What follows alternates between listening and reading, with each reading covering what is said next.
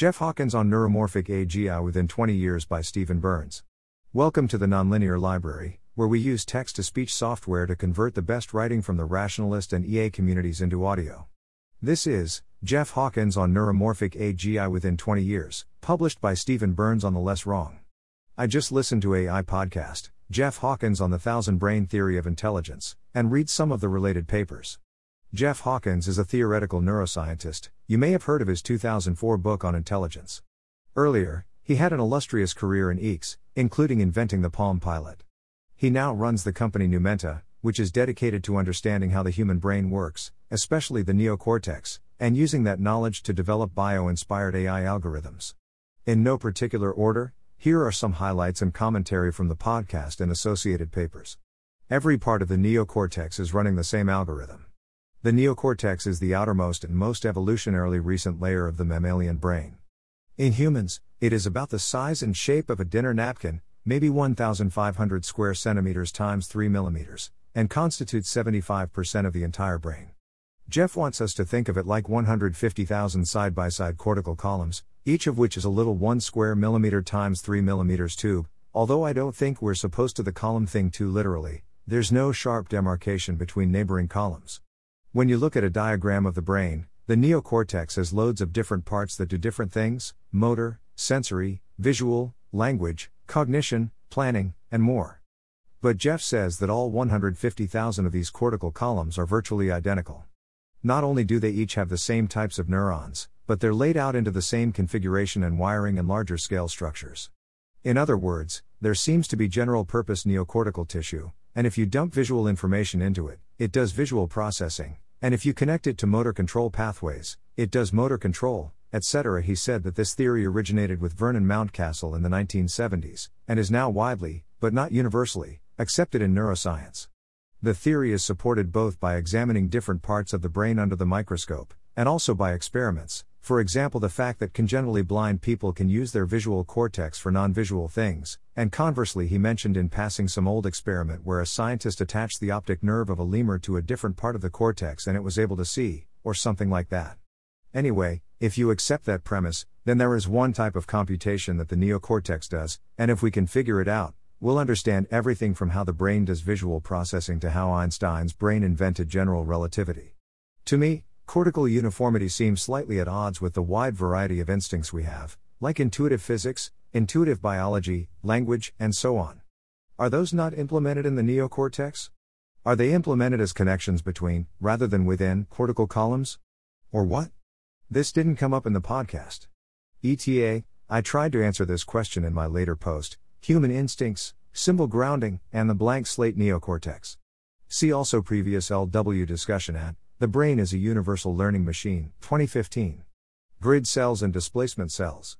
Background, grid cells for maps in the hippocampus. Grid cells, discovered in 2005, help animals build mental maps of physical spaces.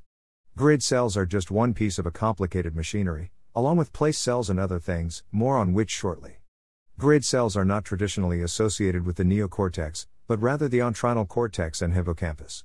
But Jeff says that there's some experimental evidence that they're also in the neocortex, and proposes that this is very important. What are grid cells? Numenta has an educational video here. Here's my oversimplified 1D toy example. The modules can also be 2D. I have a cortical column with 3 grid cell modules. One module consists of 9 neurons, one has 10 neurons, and the third has 11. As I stand in a certain position in a room, one neuron from each of the 3 modules is active. Let's say the active neurons right now are X 1 mod 9, X 2 mod 10, and X 3 mod 11. For some integers, X 1, X 2, X 3. When I take a step rightward, X 1, X 2, X 3. Are each incremented by 1. When I take a step leftward, they're each decremented by 1. The 3 modules together can thus keep track of 990 unique spatial positions, cf. Chinese remainder theorem. With enough grid cell modules of incommensurate size, scale factor, and, in 2D, rotation, the number of unique representable positions becomes massive, and there is room to have lots of entirely different spaces, each with their own independent reference frame, stored this way without worrying about accidental collisions. So you enter a new room. Your brain starts by picking a point in the room and assigns it a random. X. 1. X. 2. X. 3. In my toy 1D example, and then stores all the other locations in the room in reference to that. Then you enter a hallway. As you turn your attention to this new space, you pick a new random. X. 1. X. 2. X. 3. And build your new hallway spatial map around there. So far so good, but there's a missing ingredient, the transformation from the room map to the hallway map, especially in their areas of overlap. How does that work?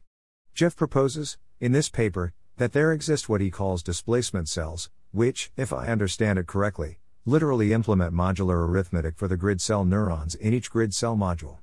So still in the 1D toy example, the relation between the room map and the hall map might be represented by 3 displacement cell neurons. Delta 1. Delta 2. Delta 3. 1 for each of the 3 grid cell modules, and the neurons are wired up such that the brain can go back and forth between the activations. X. 1. Mod. 9. X. 2. Mod. 10. X. 3. Mod. 11. Left right arrow. Left right arrow. X. 1. Delta. 1. Mod. 9. X. 2. Delta. 2. Mod. 10. X. 3. Delta. 3. Mod. 11. So if grid cell number 2 is active, and then displacement cell number 5 turns on, it should activate grid cell number 7 equals 5 plus 2. It's kind of funny, but why not? We just put in a bunch of synapses that hardcode each entry of an addition table and not even a particularly large one. Overall, all the stuff about the detailed mechanisms of grid cells and displacement cells comes across to me as ingenious workaround for the limitations of biology, not good idea that AI might want to copy, but maybe I'm missing something. New idea, grid cells for maps of objects and concepts in the neocortex.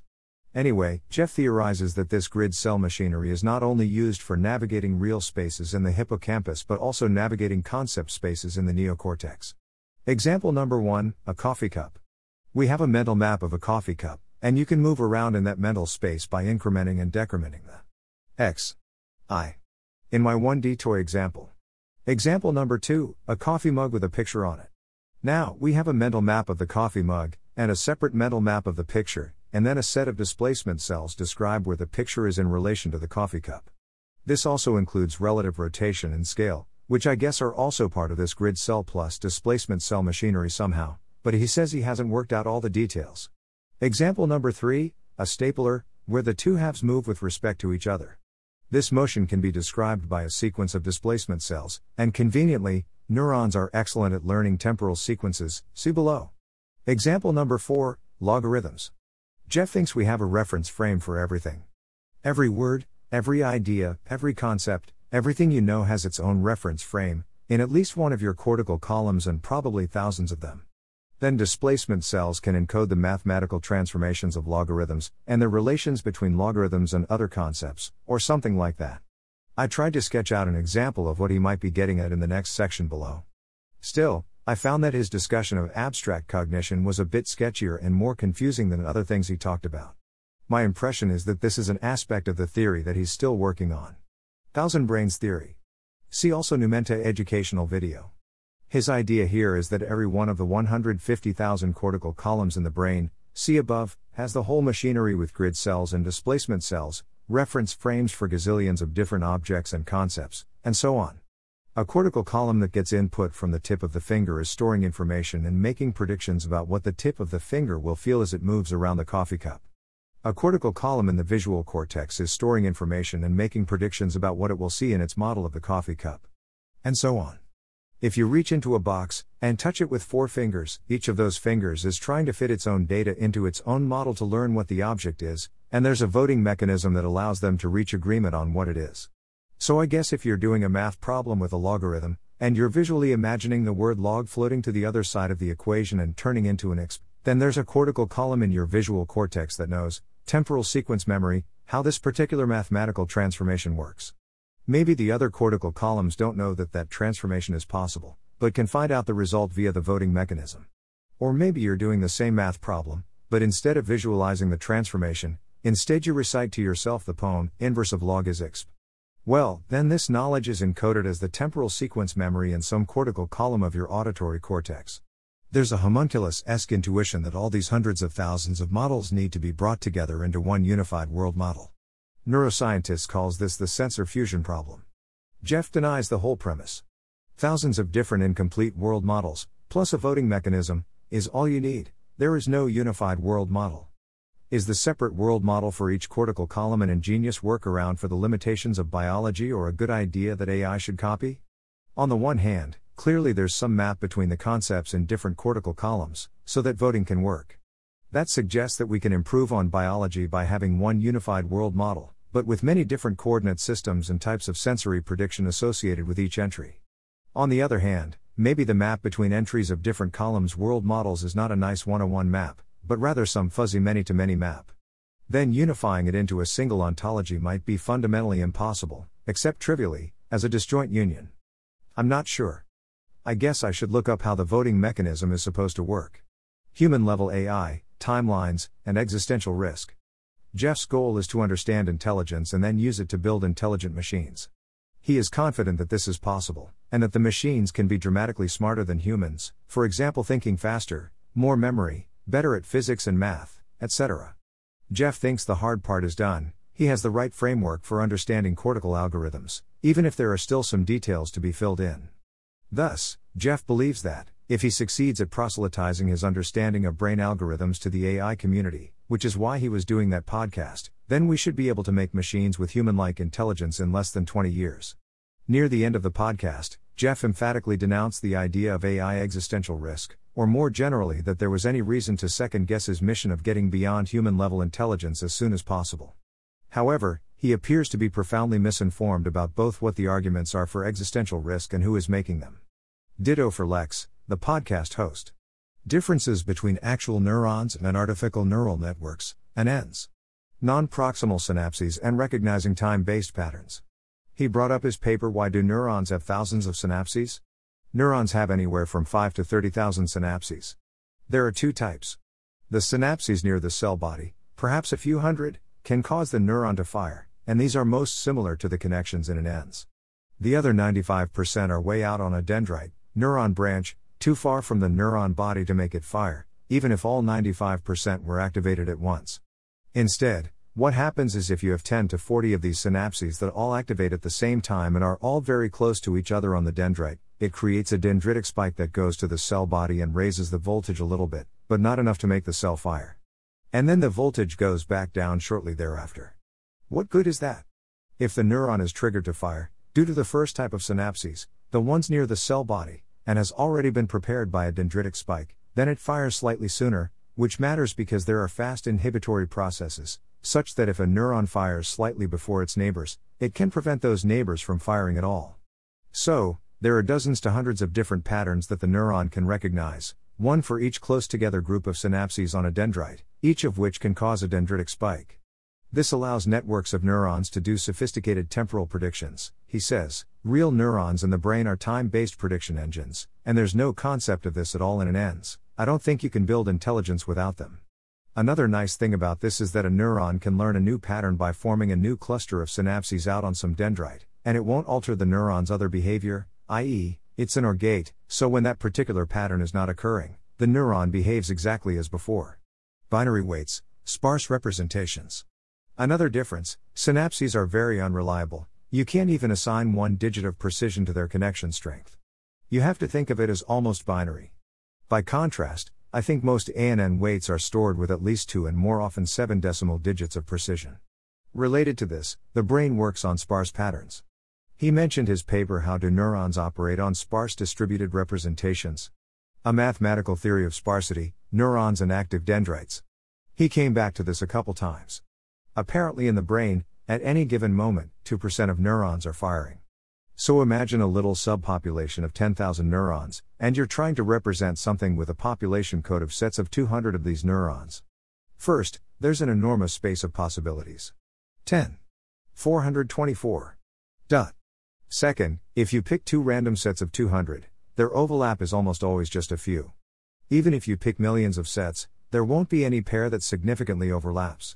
Therefore, a neuron can listen for, say, 15 of the 200 neurons comprising X, and if those 15 all fire at once, that must have been X. The low overlap between different sets also gives the system robustness, for example to neuron death. Based on these ideas, they recently published this paper advocating for sparseness in image classifier networks, which sounds to me like they're reinventing neural network pruning, but maybe it's slightly different, or at least better motivated. Learning and synaptogenesis. According to Jeff, the brain does not learn by changing the strength of synapses, but rather by forming new synapses, synaptogenesis. Synaptogenesis takes about an hour. How does short-term memory work faster than that? There's something called silent synapses, which are synapses that don't release neurotransmitters. Jeff's, unproven, theory is that short-term memory entails the conversion of silent synapses into active synapses, and that this occurs near instantaneously. Vision processing. His most recent paper has this image of image processing in the visual cortex. Image text. As I understand it, the idea is that every part of the field of view is trying to fit what it's looking at into its own world model. In other words, when you look at a cup, you shouldn't be thinking that the left, center, and right parts of the field of view are combined together and then the whole thing is recognized as a coffee cup, but rather that the left part of the field of view figures out that it's looking at the left side of the coffee cup. The center part of the field of view figures out that it's looking at the center of the coffee cup, and the right part of the field of view figures out that it's looking at the right side of the coffee cup. This process is facilitated by information exchange between different parts of the field of view, as well as integrating the information that a single cortical column sees over time as the eye or coffee cup moves. As evidence, they note that there are loads of connections in the visual cortex that are non-hierarchical, green arrows.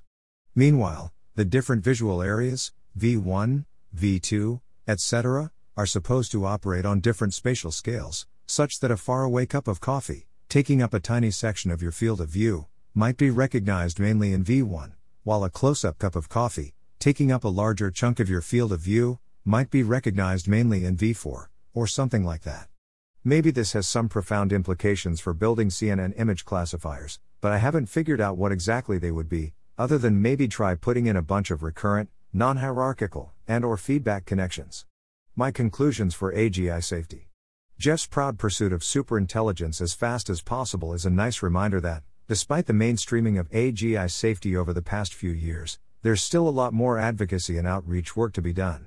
Again, I'm concerned not so much about the fact that he disagrees with arguments for AGI existential risks, but rather that he, apparently, has never even heard the arguments for AGI existential risks, at least not from any source capable of explaining them correctly. As for paths and timelines, I'm not in a great position to judge whether Jeff is on the right track, and there are way too many people who claim to understand the secrets of the brain for me to put a lot of weight on any one of them being profoundly correct. Still, I was pretty impressed, and I'm updating slightly in favor of neuromorphic AGI happening soon, particularly because of his claim that the whole neocortex is more or less cytoarchitecturally uniform. Finally, maybe the most useful thing I got out of this is fleshing out my thinking about what an AGI's world model might look like. Jeff is proposing that our human brain's world models are ridiculously profligate in the number of primitive entries included. Our world models don't just have one entry for shirt, but rather separate entries for wet shirt, folded shirt, shirt on ironing board, shirt on floor, shirt on our body, shirt on someone else's body, etc., etc., etc. After all, each of those things is associated with a different suite of sensory predictions. In fact, it's even more profligate than that. Really, there might be an entry for shirt on the floor, as it feels to the center part of my left insole when I step on it, and an entry for my yellow t-shirt on the floor, as it appears to the rod cells in my right eye's upper peripheral vision. Likewise, instead of one entry for the word shirt, there are thousands of them in the various columns of the auditory cortex, for the spoken word, and thousands more in the columns of the visual cortex, for the written word. To the extent that there's any generic abstract concept of shirt in the human brain, it would probably be some meta-level web of learned connections and associations and transformations between all these different entries. If we build an AI which, like the human brain, has literally trillions of primitive elements in its world model, it seems hopeless to try to peer inside and interpret what it's thinking. But maybe it's not so bad? Let's say some part of cortical column number 127,360 has 2,000 active neurons at some moment. We can break that down into 10 simultaneous active concepts, implemented as sparse population codes of 200 neurons each, and then for each of those 10, we can look back at the record of what was going on the first time that code ever appeared. We can look at the connections between that code and columns of the language center, and write down all those words. We can look at the connections between that code and columns of the visual cortex, and display all those images. Probably we can figure out more or less what that code is referring to, right?